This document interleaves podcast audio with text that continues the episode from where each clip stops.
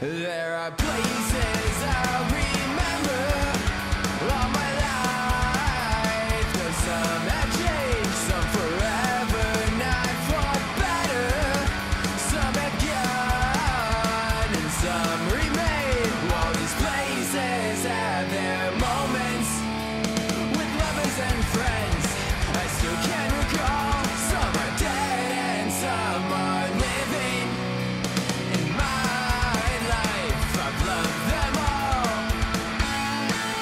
Well, 38 minutes after we get on the Zoom call, we're finally ready to record this episode of Sean and D's Good Tape.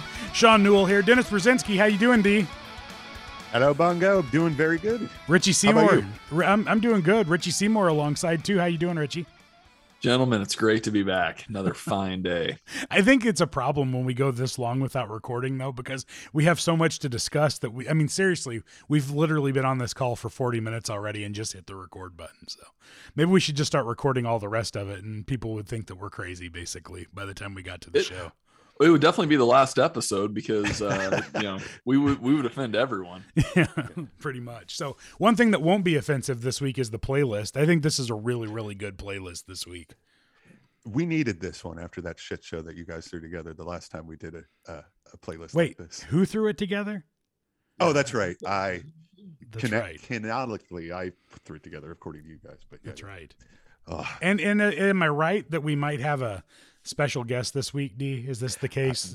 You're being kind of coy about it, but I'm kind of interested to see what this is going to be all about. we do, we do. I'll let you know. Uh, I sent them to you, uh, and you said you hadn't listened to them yet. So uh, uh, we'll, we'll, uh, uh, yeah, yeah. We've, we've got some interesting things, and I'll bring them up when it's appropriate. Okay. All right. But let's get into it. We've got, once again, a great playlist, and that starts off with I don't know whose song this really is because it's kind of D's pick, but Richie's the one who found the song. But go ahead, D. Well, it's it's uh the Highway to Hell from Tom Morello's upcoming Atlas Underground album that features Bruce Springsteen and Eddie Vedder. And I had originally had a different uh, Pearl Jam song picked for this one, but Mhm. Richie made a good point when this was released, like right after I sent you guys the playlist, and I was like, "Shit, yeah, no, this is awesome. We should talk about this song." Tom Morello's a favorite.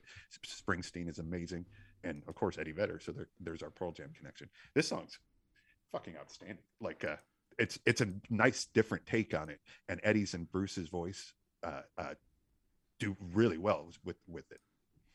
It, to the point that like you almost can't tell the two apart. Like on, I- on like I had to watch the video to figure out okay what parts is Eddie singing. Like I know Bruce is leading off, but Well, yeah, well, that yeah. When when Eddie starts the second verse, it sound he sounds a lot like the way Bruce was singing. It's only when he does like one of those little Eddie part things that you realize, oh shit, okay, there, there it is. And, But, uh, and, the connection between Bruce Springsteen and Tom Morello grows stronger with this song, you know, because they've really had quite the relationship over the past, I don't know what now, decade, maybe more than that, you know, that they've been, um, you know, collaborating quite a bit together. Yeah, with- it, with the the ghost of Tom Joad being the most uh, one that stands out. But I and I didn't realize like when they played this song apparently in uh, in 2014. I remember this uh, when Bruce was touring in Australia, uh, uh, and Tom Morello was apparently uh, uh, Dent was filming a TV show, so Tom Morello was filling in for him, which is fuck. I would have loved to have seen that. And uh, and Eddie Vedder happened to be in Australia, so they pulled him out and did the song live in 2014, uh, with, with the video I sent you guys. And uh, yeah, and that was incredible. So to hear a studio version of this is fucking outstanding. So there's a little more to that story. They uh, Tom Morello has a, a weekly show on Lithium on Sirius Mhm. where it's his underground. He plays some music and he debuted this song on it last weekend and was talking about it. And he said they were, you know, they were actually in Perth, um, Australia one night, and he uh, goes out and he wants to find uh, uh, Bon Scott's grave.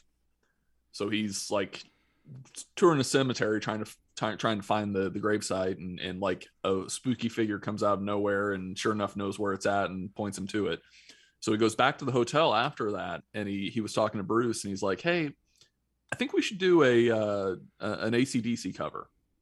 And he gave he gave bruce uh, uh, several of the songs and bruce like i don't know. I, i'm not i'm not sure that's that's in my wheelhouse but but let me look at them and and bruce picked this one and and that's when they came back and did it on on the next show thought it was just interesting That's Yeah, this one or interesting that you said in a, s- Black are a s- probably- a spooky figure at the cemetery that pointed out where the uh that, that's creepy. Yeah. well, and it was like dead of night too. Like it was like like you're not supposed to be in the cemetery at that point, and it's it's really so it, it's just a little uh, marker because uh, Bon Scott was cremated, so it's like not a huge thing that you you might maybe expect. This song or this song or Back in Black are probably the two most iconic ACDC songs. Mhm. you think? Yeah, yeah. Well, yeah, and I would I would probably throw Thunderstruck in there too. You Yep. still hear Oh, it all the time. So That's kind of like the Rolling Stones "Start Me Up." The Thunderstruck one is. It's Yeah. not the Mhm. gr- it's not the great song, but it's you know one that uh, that people you know often associate with them. You know, like word association sort of thing. although you do have to appreciate the guitar work at the beginning of that song. It is pretty good. Oh yeah, absolutely. Mhm. Speaking of guitar work on the song, when I when I first li- was listening to it, I was in uh, in the car, and uh, uh, you know pull it up on Apple, and uh, and like the beginning where it's just like a record player, you know, playing the uh, uh, thing in the background almost. I'm like, is something wrong with the speakers here? like, what's going on? Why is it doing that? It wasn't until I listened to it on headphones when I realized the effect they were going for, and it just seems like a waste of Tom Morello's guitar. But I get what he was doing you know, he's trying to be like, hey, listen, you know, it's like we're playing this song and you know, this is a classic sort of thing. But but yeah, that threw me off. I did love the video that you sent out. That it's you know so by that point Van Zandt was back, Morello's back on stage, Bruce is on stage. So then they just give Eddie a tambourine, like here, play with this. yeah. And how happy Eddie Vedder look to be on that stage too. Like Dance he was around, around just like having a, a blast. Mhm. yeah, like a child. I He know lo- Bruce he- is like one of his heroes. He and Dave Grohl both love to collaborate with other artists. I mean, it's like their it's like their thing, and you can tell that they almost enjoy doing that more than they like playing with their regular bands. You know, just because it's different. yeah. Uh, the next song, Richie, that is is uh is yours. Yeah, yeah. It's uh so so this one, oddly enough, I originally had a different song in this spot because but then I realized that's not the song I want. So I sent you this song. And then as soon as I heard the playlist, I'm like, oh wait, that's not the song I wanted either. So it's still a good song. It's uh it's uh one one thing by Finger Eleven. It's uh, always been a favorite of mine, but yeah, it wasn't wasn't the song I intended to put on here. What song did you want on here? Uh, that I'll I'll let you know when we have it on here. okay, okay. I like this song I had lot. heard this song. I think it's a great song. Yeah, I did. I, I, I don't I, I I never bought this CD, uh, but uh, I I always really liked this song. But uh, uh, yeah, I hadn't heard it in probably 15 years. You know And what's that's- you know what's funny about this playlist though, and I don't want to give away the entire playlist or anything like that, but in the notes here you've got the the thing about how it was used on on WWE Raw after Chris Benoit died. As kind of a tribute to him before they realized that he brutally murdered his wife and child and then killed himself. Um, but uh, but um, but the funny thing is, is there's several songs on this playlist that actually connect back to wrestling, which is I, well, strange. well, going th- going through the notes, like that was unintentional, obviously, because there were Mhm. songs each of us picked individually. But uh, but I I kept noticing that, so I, I you know, and this was around the time we sort of got out of wrestling, I guess, but we're still sort of watching it. Mhm. and uh, I just thought it was interesting that all of these, like so many of these songs, had that connection, you know, somehow to uh, you know WWE. Mhm. It- but I, I think that's kind of natural because this was the time frame when a lot of newer music was getting used on on TV and various things. Because like this was also a Smallville song, and like there's about a half dozen other Smallville songs that I will probably use from time to time because that show kept every like two or three weeks would pull a new song that that no one had heard before, and then that song would blow up. Kind of kind of kept going. Yeah, no, it's a great song. I, I had forgotten all about it until you uh, you threw it on there, Richie. And it's Yeah, not I even, just- even the one you wanted. yeah I, i've always just thought it's a it's a nice kind of uh slow love song. It, it and actually oddly enough I, i'm sure you did this on purpose but it really fits well into the next song. Like tonally i think the two songs just blend together one one to the one to the next. Yes, yeah, and and then the song following that is kind of an extension to it, but in a, in a different sort of tone. And uh, but yeah, uh, so I guess that's a good way to go into this next song. Uh, why don't we go ahead and Sean play that first bit? Uh, so what happened is uh, uh, uh, you guys apparently started making comments about probably our most loyal listener, uh, which happens to be your father, Richie Homer. Uh, we hadn't heard Ooh. from him a long time, and uh, uh, so all of a sudden, I get a phone call last week saying, "Why are those guys talking shit about me?" He's like, "I got stuff to say. I've been I've been quiet for way too long." And boy, boy, did he have stuff to say. So, you don't know uh, why he'd been quiet for way too. You know why he'd been quiet for way too long? Because he doesn't know how to use technology. That's why. Here, let me play it. This is Homer Seymour of Rural World Radio. You might be wondering why I have broken my silence. As you know, last week I was brutally insulted by Sean and Richie. So I'm here to set the record straight. It's all about football and their jealousy towards me and my quarterback, Tom Brady. TB 12, which stands for the best. Oh God. See, everybody has songs that goes with their favorite teams. Since the season started with Dallas at my Bucks, Sean will be singing their only song. Every cowboy sings a sad, sad song, and every cowboy fan knows them all. What the fuck, Sean? Do better than that. I don't even know what to say. I, I really, I really don't even know what to say. I mean, I mean, I- bandwagon, I think- perhaps. well, not not even that, but like he jumped onto Tom Brady after the dude had won five Super Bowls. Yeah, yeah. That's not even. Yeah, that's not even bandwagon. That's just ridiculous. More than Yeah. anything. what the fuck, Sean? Do better. Hmm. Do you remember what I said last week? I repeat that saying. He knows. He knows what I said last week. I repeat it. I'm not going to say it again, but I repeat it in my head. Is this it? Is this? Do, does he have more that he'd like to say, or, uh, or um? Oh no, was- no, there's more. There's there's more. There's more. We'll bring it up uh, uh, here, not too long. Oh my goodness. Uh, so the next song that we talked about is uh, tonally uh, in tune with uh, the Finger Eleven song, Sean. Yes, um, I picked "My Sacrifice" by Creed, which wa- is a song off, I believe, their third album. Yeah. And uh, I I have always really liked the vibe of the song, and and you're right, it does it does fit very very well together. And Dennis, before we get too far into the song, you were really big on us watching the video for the song. I'm kind of curious as to I, I did watch the video, and I know Richie said he did as well. What was what was your um reasoning behind wanting us to watch the video? because it made absolutely zero sense. Like I, I, I did not get how it relates to the song at all. Uh, uh, just they were they're playing in like a flooded area, uh, and and I mean the visual was cool, but then there was like kids playing baseball. No, I got it. He was and- looking and- back at his life. Yeah, he, was literally dead. go he was he was he was literally floating through this thing looking at different scenes from his life and Oh, he was he yeah. was on on the river Styx going to Hades, Oh, okay. and and that's where like because that's how it mixes that that dark imagery that's in it with the the lighter stuff of the kids playing baseball and and and all those things. this song has I- a lot this this song has a ton of religious overtones to it. Oh, Is yeah. really Yeah. is Well, really it's a- what it was it's- yeah I, I mean the comment I sent. Uh, uh, I mean it's basically him, uh, uh, you know, reconnecting with you know, you know, after his addiction problems and everything, reconnecting with his spirituality, with his religion, with with you know Jesus, and uh, uh, yeah, no, the video. I just, I, I, I mean, I understand it now, but it's a little over the Yeah. top. Oh, Uh, definitely and- pretentious would be the word I'd use. Yes, yes. Mhm. Uh, but uh, but yeah, but no, like like I had, of course, I'm not a huge Creed fan. Uh, you know, we I think we've talked about we had uh, my own prison on on uh, an early episode.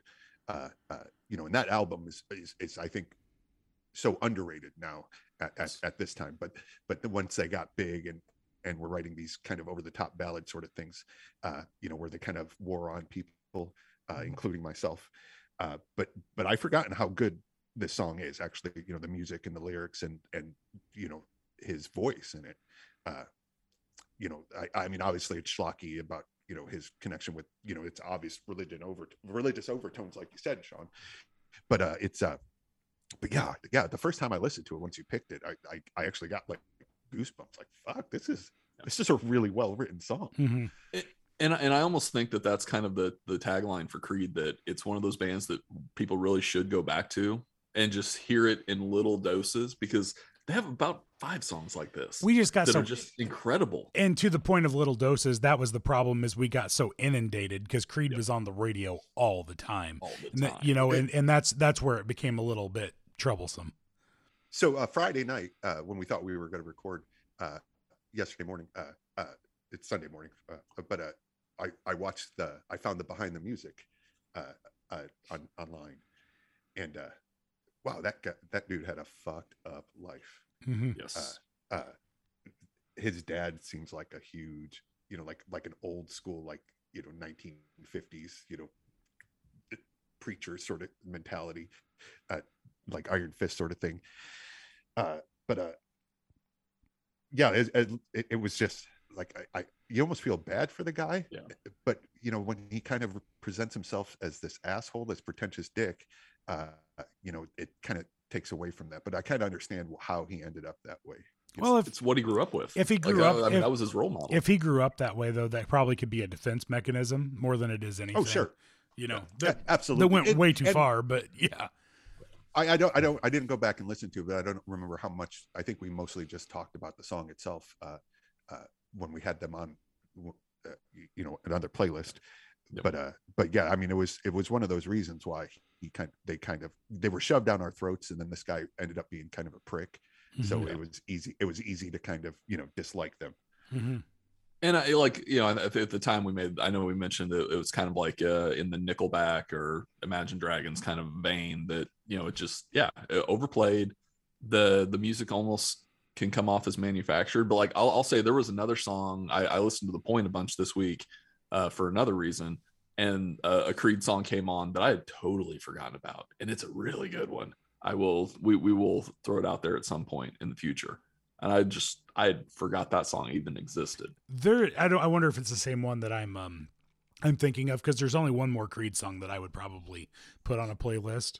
But is it Probably is then. is it off their like post album from this one or is it before? Did they have a post? I thought this. I thought Weathered was their last album. Maybe it is, but then it's on this album. Then I, th- I think yeah. I think it was one of the late ones. is it more of a hard hard rocker? Yes. Yeah, it's the same one. It's the same one. There's still a couple of songs on their first album that are fucking outstanding. Oh yeah. Mhm. Yeah. Definitely. Definitely. They they have a, a like like I said. They're they're a much um wider played band than than people would remember just because you haven't heard them in so long. Mhm. Uh, the reason I was listening to the point was I wanted to see if they were playing any Wolfgang Van Halen, and sure enough, once this week I heard uh, "Don't Back Down." Hmm. So Nice. His um, I, I will. Go Speaking speaking of him, if you watch any videos on YouTube of uh, his early performances, they're really good. By the way, I, Okay. I can't wait until I Mhm. feel comfortable to go see him in, in concert. I, I just, I, I imagine he puts on a hell of a show. I saw somebody speaking. I haven't watched this yet, but I need to I need to check it out. Apparently, Guns N' Roses because he's opening for Guns N' Roses or was. I don't know if if he if he still is or or not because I know he's been playing some shows on his own. But apparently, Guns N' Roses eh, are playing Slither in concert. By the way, Oh, interesting. yeah, by Velvet Underground. Yeah. Velvet Underground. Not Velvet Vel- Revolver. Velvet Revolver. yeah. Velvet Revolver. You know, which is interesting. I, I heard Axl doesn't really pull it off all that well, but now I, I got to watch it at some point to see. Um, Well, so if who all's in Guns N' Roses now? pretty It- much the well, original Duff and- band mostly. Is it okay? Mhm. Duff and Slash, uh, uh, the Sorum, the second drummer that they had after they kicked out Adler. Uh, Izzy's not in it, but I think it's that Gilby Clarke is still playing in it. But uh, Mhm. and he was like the rhythm guitarist that kind of backed them up on the road at, before Izzy left. But uh, It was kind of cool. Um, I was watching a video the other night of uh, Wolfgang opening up for him, and you could see Duff standing behind him on the stage watching. And I love it when other bands, like the open, the big band of the night, will watch the opening act, stuff like that. I just think that's really cool. I saw um, Sammy's band play several years ago at the State Fair, which is funny because his concert on Thursday night at the State Fair got canceled because of rain. But he played there in 2015, and Collective Soul opened for them, which was awesome opening act. And Michael Anthony stood on the side of the stage and watched them play the entire time, which I thought was really cool. The opening band the other night was supposed to be Tonic, by the way, a band that I totally Oh. forgot existed. Yeah. oh my god, Yeah, yeah, that would have been kind of cool to see, listened- but yeah. Mhm. I can't even think of that song. They had a couple of good songs. Uh, They did. Did they and, sing? I Did they can't- sing "If You Could Only See"? Was that them? yeah, that's it. That's Yeah. it. Yeah. Yep. I thought Yeah, so, I- but I wasn't positive. So what's next I- on our I- playlist? Uh, you've actually already segued into it uh, with uh, opening bands. oh, I did. I didn't even mean to. Wow, Yeah, that's your song. Go for it. It is. It is. So uh, I, I picked uh, December by Collective Soul, and I think just like Creed, I think this is another band that if people go back and listen to, they're going to be absolutely amazed This how much good music this band has. This band is amazing. Honestly, they It- they, they are they really really really are. good. Yes. hmm they really are. Um, this is this is a great song another one i hadn't listened to like uh, uh there's a couple of uh collective soul songs that kind of ro- rotate in and out of my playlist my personal playlist uh, this is wasn't one of them but this is it, it's a great fucking song Yeah. and I, I just I really kind of wanted to talk about this song because I remember what I always thought this song was about versus what this song is actually about. Um, Yeah. Uh, D, D, I'll let you take the what it's actually about because you you dug it up this week. so they uh, he explained in a Songfacts interview the the lead singer ed roland uh, we were going through a tough time with our first manager. I just felt like at the time a lot of stuff happened really quickly. You got to remember we had a hit song before we had a label or even a true band. So that relationship started to deteriorate. And why we were in the studio it came pretty naturally. I just wanted to talk about how i felt i was being used and whatever i did was not good enough ever uh, the song is called December because that's the last month of the year. I wanted to signify an ending, but wanted something more poetic and it's abstract than the end or finale. What had happened is like their original manager just kind of fucked them uh, uh, out of so much money. You know, once they became instantly famous after Shine. You know, so this was just like uh, uh, the kind of like closure that he needed. He wrote this song. So Richie, what did you think the song? was So actually? so I mean, you listen to the lyrics. Uh, Don't drink the water from my head, contagious as you think I am, and then the chorus is uh, Don't think about, don't what is it? don't scream about, don't think aloud. Don't turn your scream head, about- baby. Just spit me out. Yeah, I mean, it pretty much sounds like a blowjob, but like that's what I always thought this song was about. That's what was always said that it was about. That was Yeah. always the folklore. I I never thought that. Yes, you did. Yeah, That, that was we a- had the, we had this was dis- that conversation was- at Hamilton. We, we've had this conversation many times. Okay. Yeah. Mhm. but but I will say I, I did not I did not realize how religious Collective Soul was as a band. I mean, Shine, yes, it's very obvious, but I don't feel like it is so much so in the rest of their music versus Creed, who is probably less religious, but their music gives that Mhm. that religious vibe. Mhm. I just I thought interesting juxtaposition. I well, I think there's some religious overtones in Collective Soul's music, but I don't think, I don't think, I think Shine had it pretty heavy. So I think it was just always insinuated that that it was, and then so you kind of look for it in other songs, uh, but I don't, I don't think that was necessarily the point of their music. No, it wasn't the point, but he grew up what a, a preacher's son also, right? Like he had uh there were there were in some of the comments in the in the notes that you had like friends of his growing up just like or maybe maybe it was something else I saw, but basically saying when when when the the the blowjob connotation comes into play, people are like, yeah, no, not this guy. Like this that's not not who he is, not not how he would uh create a craft a song. And and because of his strong religious background. You've seen him in concert, right, Richie? I've seen them twice. Uh, Okay. So they came through both sm- small venues. They came through and played the Academy, like circa '98 ish, um, and that was that was a good show. And then they actually in 2003, so you know shortly after 9/11, they did a USO tour of the Middle East, Oh, nice. and I got I got to see him in in Djibouti, which um, since then one of the people that traveled with them has released their journal of of the early parts of that trip, and they. Uh, like when they get to Africa, like first they go through Bahrain. She's like, "Oh God, it's so hot. It's 105 degrees here." And then they get to Africa, and she go like the oh, first line of her, the journal is just, "It's hot, like Africa hot," and, and that's the thing. So so they were kind of shuttled around, and this is a bare bones base. I mean, you're living in tents. They're shuttled around all day doing stuff, and the drummer got severely dehydrated ended up having to go to the uh, the medical clinic and and like I think they said like three bags of IV put in him that day, and then turned around and played a kick ass show that night. Hmm. Like he, it, it was impressive because you know usually you know dehydration it's the worst hangover you're going to have ever, right.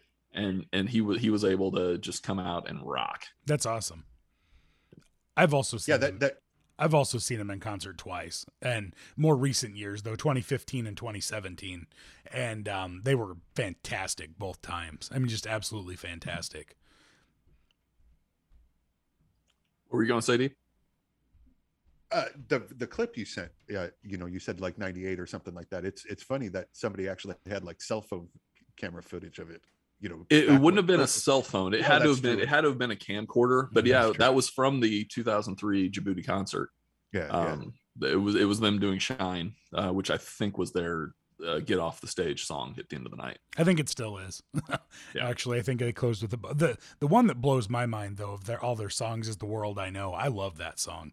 I just it's got such a great vibe to it, and you know, That one and "Run." yeah, Run- "Run" is Run an is awesome song the- too. Yeah, and those are those are the two songs that pop in and out of my uh you know my listening you know like uh when it's not the playlist or whatever those those are probably my two favorite ones yeah Yeah, but that I mean, you still have like "Gel" and which was on the same I album forgot as that song. December. Mhm. Yeah, Yeah, it's a good song. yeah that "Where is the River song. Flows" is a really good song. Oh, that's Oh, a good song. Yeah. forgot all about that. Mhm. Yeah. And then Yeah, even it's- even a little bit later, one, after after those couple of initial albums, they put out a song called Why Part 2, which is really really good. Also, it came out in like the early two thousands, and it's a really good song too. So yeah, yep. All right, we got our listener Uh, pick, right? yeah yeah uh uh again going back to uh homer as being one of our loyal listeners uh, jen from france uh suggested this song it's a screaming trees nearly lost you uh a- a great fucking song yeah, it is. It is. It, It's Mhm. one of those. I never knew who sang it. Like it's one of those songs I've heard so many times. I know it. I love it. Never even bothered to figure out who sang it. It just comes on the radio and I enjoy it. hmm I would agree. yeah it, it, it was one of those quiet hits like like if we were in a if we were growing up somewhere bigger you know we may have been exposed to it a little bit more. I mean i know they played it on the radio every once in a while uh in you know in springfield but uh uh but yeah it's a great song. I, I forgot it was on the single soundtrack too. The single soundtrack was quite the soundtrack. oh it's so fucking good. Mhm. oh my god. Uh the other thing uh here is is i forgot uh that uh barrett martin was the drummer for uh screaming trees. He w- he also ended up helping uh, mike mccready and uh, form mad season uh which we talked about a few times on this on this show uh but uh I, I when that name popped up again i was like oh fuck i forgot all about that he was the screaming trees again another seattle area band uh uh you, you know going into that but yeah no this it's just such a well written song I don't feel like Screaming Trees was was wildly popular in our time. You know, like where we were at. You know, when no and, when and they were when they were a band, they weren't crazy popular. And and that's what I was saying. Like they weren't, you know, like if we lived in in a market like Chicago or St. Louis that had a, uh, a straight alternative station where you know QLZ for us was you know more just rock. That Mhm. you know, at the time, you know, alternative music was part of rock, but you know, like Q, Q101 or uh, or the Point, you know, that was playing mostly. You know, they weren't playing ACDC or Led Zeppelin or anything like that. They were just playing straight up current alternative music. And I correct me if I'm wrong, but I didn't think the point existed on that format back then. Like I thought I thought they started like maybe college years, uh, late high school I don't even know. before we started listening. We could pull them and, and they were playing alternative. that, could be that was back before I ever got to go to St. Louis or anything like that. so yeah, don't yeah. I mean, we I mean, we weren't driving around. St. Louis Yeah. at that point. We were barely driving around at this point. Mhm. Yeah. But Yeah. the point reaches our area now. Like you can, Oh, it does? you can listen to the point. Yeah, you can listen to the point up in Franklin wow. easily. Hmm. It- it's and it, and, it, and it was like that. Like when I was coming home in college, you could hear it. Hmm. But I don't remember that in high school. There were certain parts. There are certain parts around us. I mean, not around where we were that that you could pull it in, but I never thought it was like Franklin proper. Well, Franklin proper is YMG. Let's be real. So YMG comes in here in Texas too. I mean, that had that had some fucking reach. That yeah, it did. Yeah, it did. Well, it, it stick original originally was in Jacksonville. Was part of the reason why it was so um so booming. Oh, Mhm. and then it moved to Springfield. I didn't realize it moved to Springfield. hmm So yeah, So you- so like your your first uh job, first job, post college job, just no longer exists. Like that's the the building's not there anymore. well, no, that's not YMG. That's WEAI. And Oh, that- that's that's right. out of Lynnville. They they YMG was in that building, and then it moved to Springfield, and um, then they they made WEAI to be kind of like the Jacksonville alternative to Okay. it. Yeah. hmm Yep. That's why. yeah. For all- Screaming Trees, Mark Lanegan, they're fucking great. Uh, uh, I would suggest going back and listening to uh, the Sweet Oblivion album uh, that this came off of. Uh, you'll, there's probably a couple more songs that you might recognize from, uh, you know, like MTV Player or anything. But uh, but yeah, Mark Lanegan can write a hell of a song. So But, at, uh, at this point, Dee, do you need a break or should we just keep on rolling? No, let's go ahead and flip this side B. Okay. Yeah. Let's go. All right. So Yeah. so um we're sort of flipping to side B because we're not taking a break. But uh but anyway, the next song is mine, and I picked this song because Richie and I are gonna see the Counting Crows in concert in six days, which is which is exciting. But um, Hopefully. this is yeah, really. This is a song off their car, Hard Candy album, and it's called "If I Could Give All My Love" or "Richard Manuel Is Dead." And it and it was a song that was never really a single or anything like that, but it was actually the first song I ever heard off this album because it was on some back in what uh, what year did this come out? 2002. It was back on some like pre YouTube clip that you could watch. You know the video for a song that was going to come out and this was the first song I heard off of it and I thought from day one this was a was a really well put together song I like it a lot Definitely, I def- definitely agree. I'm I'm curious about the the the the sub tagline in the in the title because like like where did that come in? I don't think I saw it in the notes at all. Oh yeah, no. It, the inspiration for the song, according to Adam Duritz, came from the sense of not lasting he felt when he went to bed and read a newspaper that stated Richard Manuel, a founding member of the band, had died of apparent suicide. And like early on in the song, you know, got a message in my head that the papers had all come. Richard Manuel is dead, and the daylight's coming on. Uh, you know, so it- he started writing this song as basically like uh, uh, like the shock from hearing one of his favorite, a member of one of his favorite bands, you know, killed himself, and then so he, like, I think that's where it leads to. If I could give all my love to you, like, i i, I need this to be enough, you know, to keep going. But Richard Manuel died like 15 years prior, right? Like, what, didn't he die in the 80s? Yeah. Mhm. Yeah. Okay. Huh. Okay. I, it just the the the connection that that would force him to to then turn around and write a song 10 or 15 years later on that topic. I I just I kind of find Duritz stated that the sense of impermanence was overwhelming, and 15 years after the death of Manuel, this sense inspired him to write the song. But I think you can take from from even the Bill Simmons interview with Adam Duritz that we all listened to.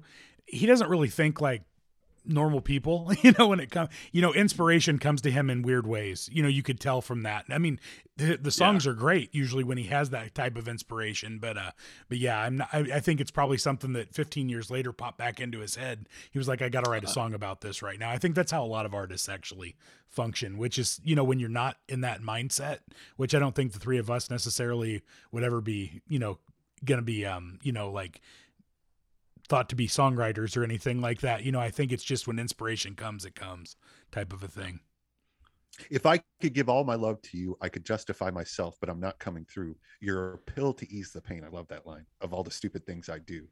I'm an anchor on the line of a clock that tells the time that is running out. Like that's the basically the chorus of the song. And it's just so well written and like It is. evocative. Mhm. Uh, so I was listening to uh, uh, uh, they just released on, on digital and, and vinyl.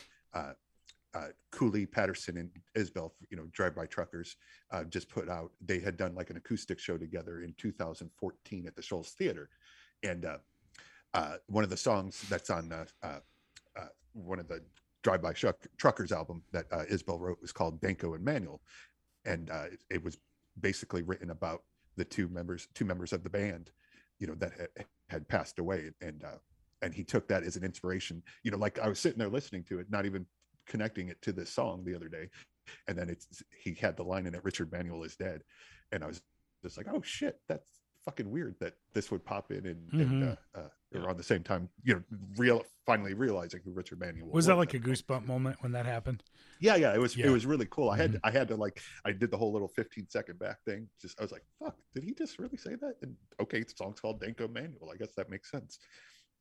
Uh this album actually, uh Hard Candy came out the same day that By the Way by the Red Hot Chili Peppers came out. And uh, uh I actually I had gone to I was that Hastings that was in uh Lincoln Square for a while? Mhm. yeah, I had gone there and I was going to buy one of the albums and I had picked up Hard Candy and I just had a feeling like uh this album never really stuck to me when it came out. And I but I so I bought By the Way instead and uh, uh, I think I made the right choice at that day. But you, like Sean, you mentioned a couple of weeks ago when we talked about the Counting Crows, was you know going back and listening to some of the stuff we weren't impressed with right away. Uh, it's actually they're actually really really good songs. Mhm. It was just different. That's I think that's the thing is is they just changed their or I shouldn't say they he changed the way he wrote songs a little bit and it, and it didn't just it just didn't click with us back then but now most of those songs I, I do think are pretty solid so yeah and I've gone back quite a bit in the last several months to listen to stuff I hadn't because we're going to see them and I know they don't just play the hits if you will from the first two albums so I wanted to from or really the first three because I listened to the third one quite a bit too you know um to I just needed to familiarize myself so I did not know what songs we were listening to. It does look like, by the way, that they play the Buttersweet album straight through, like what we thought they were going, what the, what we thought they were going to do. That they just start it and they play it straight through. So that'd be kind of neat. really, there's no reason to break up those songs. No. like they No. they they tell a coherent story. Yeah. Yeah, and they flow really well together when you listen to them that way. Mm-hmm. So the next song on this list is yours, D, and it was it was one of two songs that I had not heard prior to this, and I loved them both. And Yep. I, I thought this song was fantastic. But go ahead, since it's your song. so it's it's you can't save me by richie kotzen and uh, uh, so spotify does this thing like you know uh, uh, where they'll weekly they'll just kind of curate a playlist based on what you were listening to. And uh, uh, one of the times in korea you- like i got back and was doing doing my reports to the at the hotel and i, I just played that and the song came on and it just immediately like even fr- from the opening it just immediately struck me. And uh, uh, i sold my soul just so i could feel pain. I broke my heart so i couldn't feel pain I lost my faith because I can't justify the weight. Like I, I that, so the name popped up and I was like, God damn it, I recognize that name. Richie Kotzen. Like, what the fuck do I know that from? So in like in 1991, you know, at the height of grunge, when you know Poison had had kicked out Bret Michaels or he had quit the band, and this guy was the replacement that they recorded that Native Tongue album with, and and that song Stand that they did. Uh, uh, uh, like like all of us like I hadn't listened to it or even thought of that fucking thing, you know, in 30 years.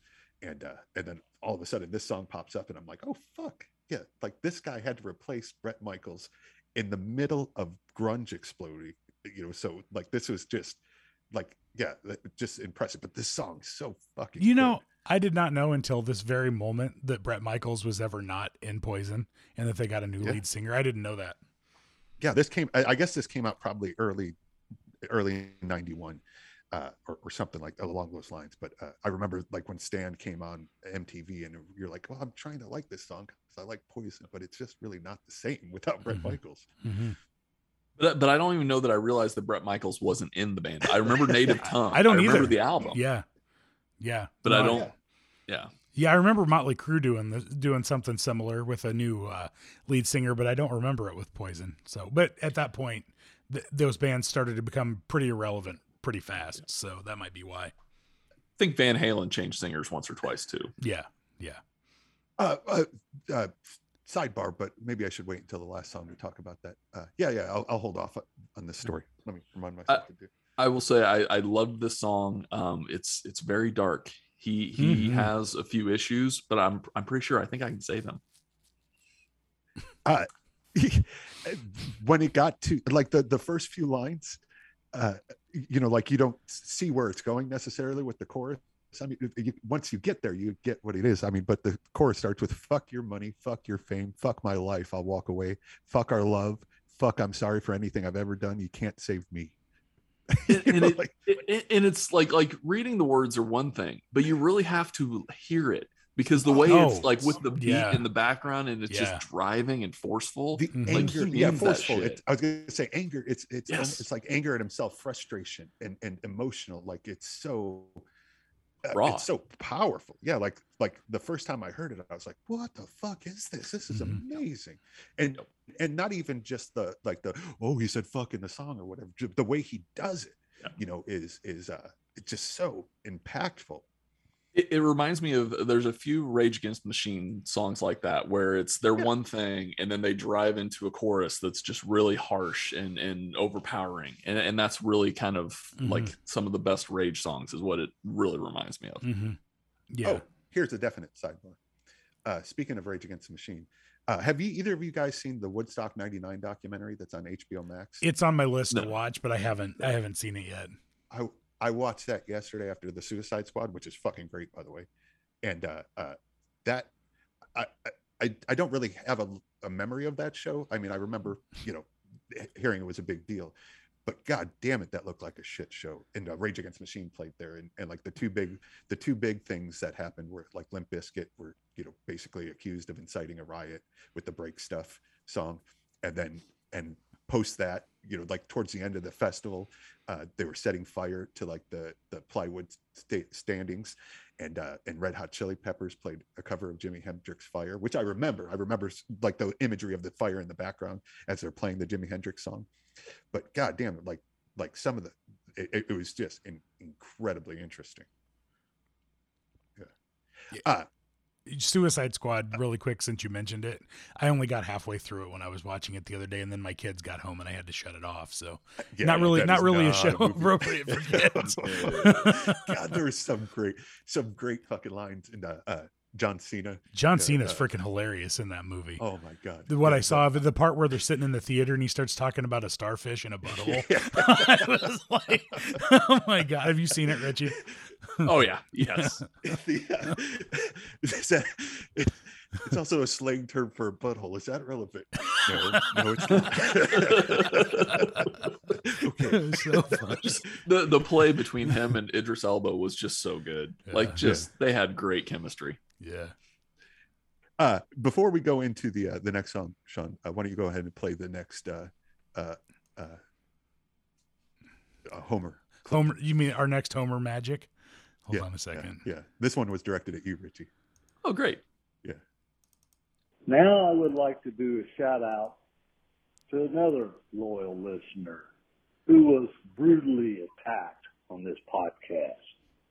Jen from France. Feeble fools. Jen, for over two decades, the Air Force and I have been apologizing for Richard. It is just a matter of time where we be doing it internationally. That's all I have to say. But it's not all he has to say, right?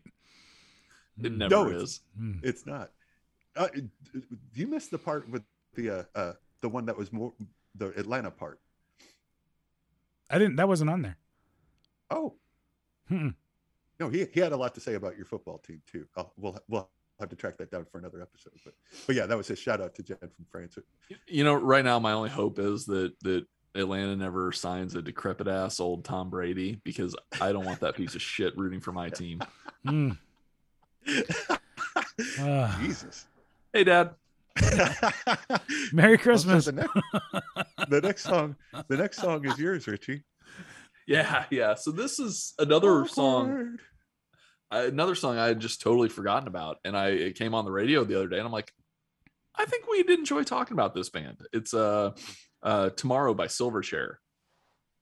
Yeah, and uh, it, it's a are, are are they oh actually a one hit wonder band? Like, did they have another? Apparently, going back to talking about the screaming trees sort of thing is, I just don't think in our area they were, but they have a huge presence, uh, especially in Australia, obviously. But but Yeah. maybe stateside, this was really the only thing. But but the the Neon Ballroom, their next album after this one, Frog Stomp, actually sold really well in the states.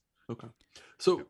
It, I was interested because Sean had the same take when when when he saw the playlist. He uh like he immediately came back with a for you know the band that was supposed to be the next Pearl Jam, and and I remember that vividly too. That when Mhm. when Tomorrow came out, there was huge hype on this band. I thought they were supposed to be the next Bush, but like they were compared to yeah a Pearl Jam or a Bush or somebody like that. Mhm. And I don't remember where that came from. I think it was just probably DJs on the radio that were saying it. no more than anything. I think that's well, where and the, and the a lot of tone that of, the stuff song, from. it- the tone of the song sounds an awful lot like you know Bush, obviously. Uh, uh, but uh, I- I mean Pearl Jam, I think was just the you know the the standard where people wanted to put Yeah. people, you know, like oh they could be the next Pearl Jam, just like you know Pearl Mhm. Jam could have been the next U two or some shit like that. But uh, uh, yeah, I mean they were only like sixteen when they wrote this fucking song, Yep. too, which is incredible. I, I mean it's a it's a little kind of a haphazardly like nonsensical some sort of things. Uh, uh, and the video's out there too, but uh, but it's yeah, it's it's a really good song. I I remember how much I liked it when it first came Yep. out. Yep, I bought the album. Didn't listen to anything else on it. I remember how much I pretended that I liked it when it came out because everybody else liked it and I thought I was supposed to like it and I just didn't and I still don't. I don't know what it is about it. There's no real reason that I don't like it. I just don't like the vibe to it. I don't like the sound to it all that much. And I remember I remember we drive around and listen to it and everybody be like, "Man, I love this song." And I would I'd, I'd be thinking in my head, "I just don't like this song very much." And I don't know why. I don't have a good I- reason. I think the biggest reason I like this song was was the tone of it, and it was fun to sing. But you know, listening to it for the last couple of weeks, like the water out of the tap is very hard to drink. hmm Like Yeah. when the song is about you know a rich guy bitching about not having more money or some shit like that. But uh, uh the, I, I guess maybe that's uh that's he's trying to talk about people don't have it as well as some other people. I you know maybe, but you know, like I remember at the time I had no idea what the fuck he was talking about. No, I, I never would have gotten that the song was about a basically a, a rich dude that had to spend a week in poverty. Yeah. For game show or Oh, something. I would have never Crap. figured that out. No. Yeah. Yeah. No, absolutely not. I did. I do like the, that it was a. It was used in a Beavis and Butthead episode, "The Mystery of Morningwood." At the start of the episode, the two main characters are singing "Boston's More Than a Feeling," then concluded that the song was stupid and ended by stating how the video fails to disturb them. Beavis and Butthead. Oh, and the, fuck, the name of the the album was Frog Stomp. You know, Yes. which kind of made me think of always, you know, the frog baseball sketch on uh, Beavis and Butthead. Mm. Yep. Beavis and Butthead. I This hadn't, this I album. hadn't this, thought about Beavis this and song Butthead and- for a long time. Thanks, Steve. this song and uh, uh Eve Six. Oh, what the it's Inside Out. Pride, uh, Inside Out. I, for some reason, I always, whenever I think of one of those bands, I always think of the other one. Maybe have we done Younger. the Eve Six song Mm-mm. at any point? Uh, that's on my I think list we've- to do it. I think we've talked about maybe doing it. That's weird Like, that they'd be on your list come up. though. At the same, uh, you know, they that they'd be kind not on your list, but that you'd kind of compare the two because they didn't really come out at the same time, you know, or anything No, like I, that. and again, I, I don't know why, but every time I think of one of these bands, I always think Huh. of you- you know this song and and uh, Inside Out Hmm. together, which they don't even sound anything like each other either. But You're right, because I, I would say Eve Six is more uh, Inside Out at least is more like Harvey Danger or Mhm. a few of those other songs, which came Like, out around the same time as that. Yeah, that. Yeah, Yeah. absolutely. uh yeah the next song is mine and it is judas by the band fozzy uh apparently the song came out in 2017 Hmm. and uh, uh fozzy's lead singer going back to the wwe connection uh, we we missed uh, uh, something uh, earlier there was another song that got some sort of wwe mention but uh is the lead singer of this band is chris jericho the wrestler and so like it, it, every once in a while I'll check in and see what's going on in the world of wrestling, especially living in a hotel, you know, because sometimes there's just nothing else on TV. And and I saw this clip of once AEW, who Chris Jericho wrestles for now, when they brought back the live crowd. Uh, so this is Chris Jericho's theme music too now in Mm. AEW, and the whole crowd was just singing it at the top of their lungs, like it. it and you could like, not only was it the first show back with fans, but but you know so there was that that bit of it but it, it just gave me goosebumps i was like fuck all right let me listen to that song and i went back and listened to it and it's fucking amazing It is a good song. Yeah. It's a really good song. Mhm. oh Mhm. yeah uh uh it, it, it's just everything about it like I, i'm becoming judas in my mind just like he's i'm a piece of shit. You realize this you know you should get away from me. Sort of like you can't save me by richie kotzen. And just the fact that this guy is like a fucking millionaire pro wrestler and he gets to just stop and do this band and he got to be everything he wanted to be. He got to be a pro wrestler a successful pro wrestler and a fucking rock star. You know that's how fucking cool is that? Mhm. Well, and this band's been around for a long time. Yeah. He's been doing this since maybe even as far back as when he was like just starting out in wrestling. He's been, yeah, this band isn't new by any means, but yeah, when I saw it, I oh was yeah like, no they I was like, you put you put a Fozzy song on here, and then I listened to it. and I'm like, this song's really good, and it's not just like know. it's not just like really good for a wrestling guy being the lead singer. It's just a really good song in Really general. good song. Yeah, It's yeah, it's so fucking like like uh, so like when I went and found it on Apple and I listened to it, I was like, because you know you hear the crowd singing along, like, oh wow, that's really kind of cool. That anthemic so, sort of sound to it. You know, like this is obviously a great sing along song. So I pulled it up and I'm like, Jesus Christ, that's really fucking good. it's Like the guitar and everything. The yeah, it, it, I- it- lyrically, it's brilliant too. Mhm. I- I love the fact that he like separates himself and his alter ego, like and and doesn't won't admit that they're the same person, but then he'll, as That- Chris Jericho, call out to Fozzy and that was early on i think when we were still watching wrestling when this was uh, all going on. Uh you know because they all had like it, the the band started as fozzy fosborn like it was just like a, a, a metal tribute band. Yeah. Yeah. Yeah. So that that's why fozzy stuck. It was sort of like foo fighters like uh you know foo fighters was just a silly name he came up with as as an alter ego and it you know just sort of stuck you know you know but uh but yes but it is kind of funny to have a heavy metal band named after the bear Yeah. Love yeah. it. Fuzzy Fosborn's actually way better. yeah. What have I become now that I've betrayed everyone I've ever loved? I pushed them all away, and I've been a slave to the Judas in my mind. Is there something left for me to save in this wreckage of my life? Yeah, it's oh, oh this guilt is a heavy cross. There's blood on the path I walk, and each step I take is haunting me. Oh, it's really good. It's really good. Yeah, and like you said, Sean, it's a great fucking song, not just for a wrestler, for a fucking you know radio. Yeah, no, it is. It's absolutely it, this and the Richie Kotzen song were my two favorites this week because I hadn't heard Yeah. them before. They just they, they were they were both really really awesome songs to listen to. The rest of the songs were all pretty good too. I just had heard them all. you've heard them, Yeah, Yeah. yeah, exactly. So anyway, should should we move on to our final song? We should. All right. Final song is our Sammy Hagar song for the week. And this is the very first song that he wrote with Van Halen when he joined the band in 1985. And I love the story that you have in the notes, D, about the, uh, about how basically they were playing and he was scatting through the song just, uh, and it just became a, became a song. I mean, some of the lyrics you can kind of tell that that's how it, uh, you know, that they were making up lyrics on the fly a little bit, you know, with it. But, um, but this song to me, I wanted to get it on here this week because school starts coming up this upcoming week and i know some people have already even started school and summer nights is the song and it seems fitting to use it while we're wrapping up summer as opposed to like the middle of winter or something like that. So but uh, but um but i like this song a lot. It's it's one of those songs that you don't have to think too much about and the summer nights on my radio you know and all of that kind of stuff. I mean in, in many ways that's what we did for a, a number of years is just drove around and listened to the radio and had a good time doing it. And that's what this song makes me think about.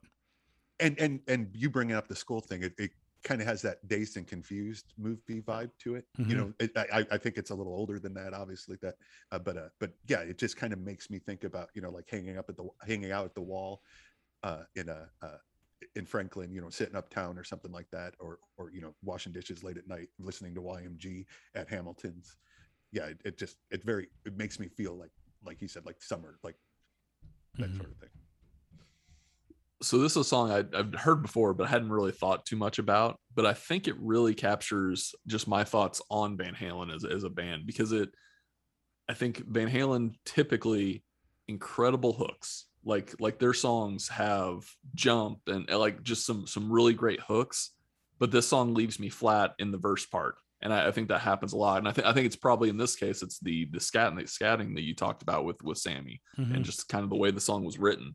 But I really, I do really enjoy the the hook.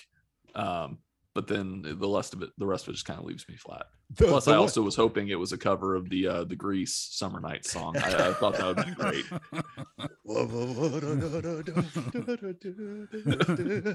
uh, the, when I was listening to it the other day, this line stood out to me. Uh, I got a line, you got a pole. I'll meet you down at the old fishing hole. yeah Them girls are biting good tonight.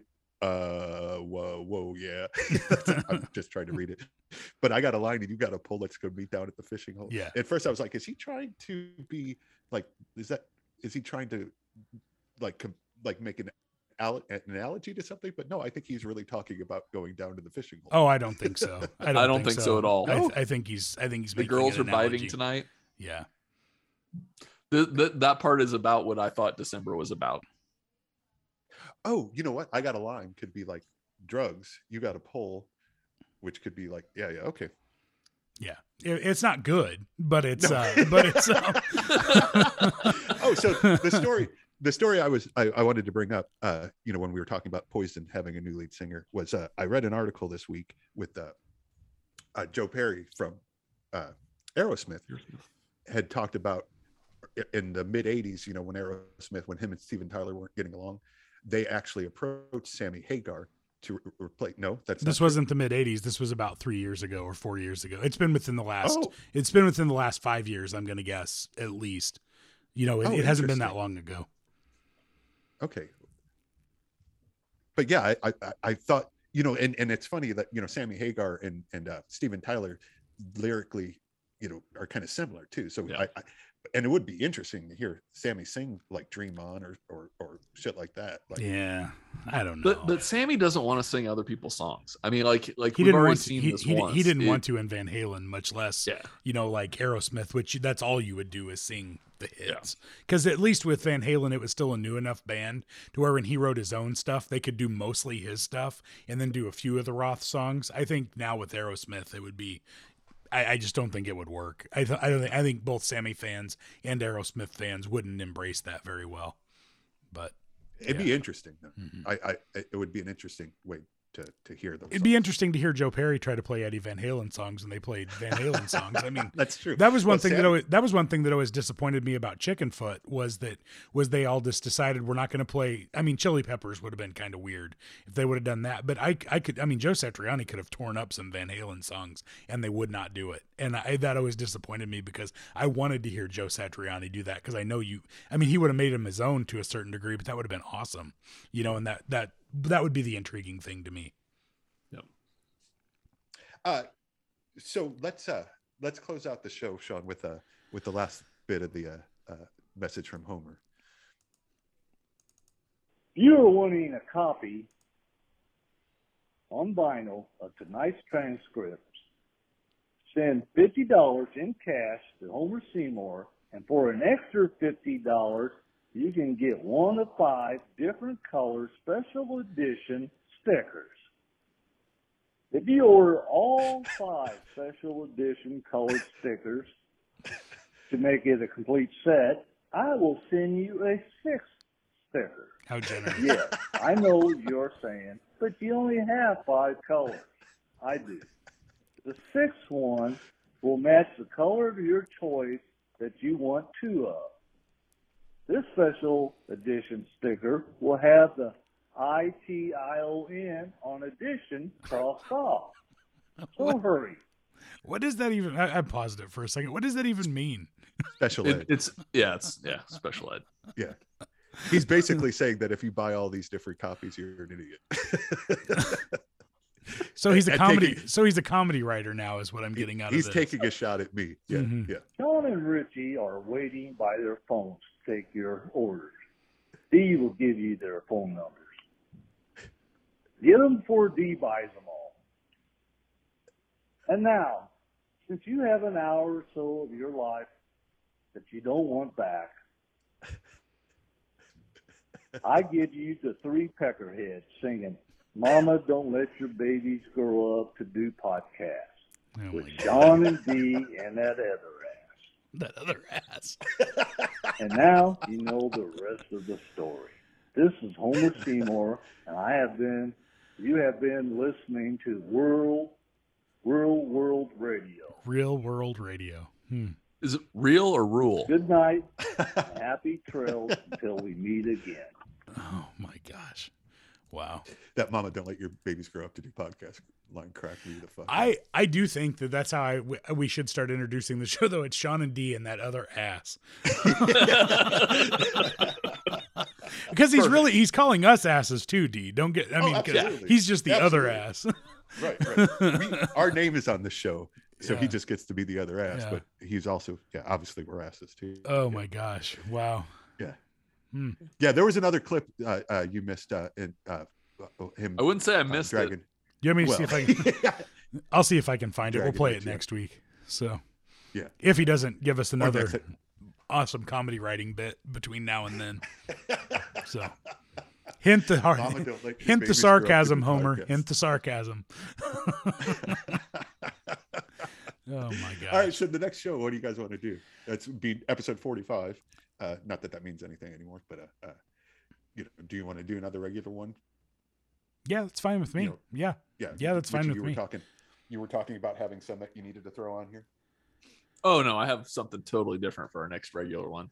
Oh, he's got that look on his face.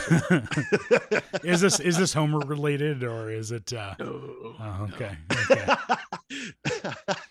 Um uh do you want to talk about anything before we go, Richie? Um, so I, I did want to say uh, the the follow on to this um, this this uh, playlist on Amazon was "Blinding Lights" by The Weeknd. I have no idea how that came up. you mispronounce it. It's weakened. Oh, because there's no e. Yeah, no E, yeah, yeah, yeah, yeah. He thought two E's was enough. that guy's awful. And then I, I fucking hate and- that guy. And then I know Sean's thinking something else, but I can't remember it. Yeah, it's um it's something that I can see on the screen right now. Oh yeah, Yeah. yeah, yeah. D, you just didn't notice what I was. Oh no, today. I was trying to figure that out earlier. What that said. Uh, yeah, he's it's got a, a Jen and I's favorite band, Imagine Dragons, a, a t-shirt on. You heard it. yeah, their their concert shirt from uh, 2018. you heard that here. He and Jen's favorite band, Imagine Dragons. That was Mhm. that was my Homer sarcasm. I couldn't tell. Yeah. Mama, don't let your babies grow up to do podcasts. Oh my gosh. I thought that was going to be another "Don't let your babies grow up to be Cowboys fans" is where he was going with that. But Yeah. Yeah. Mhm. It was it was a great line. Mama, don't let you you know, especially it was. from It one was. of our parents. Yeah, yeah. it was. Oh, Homer.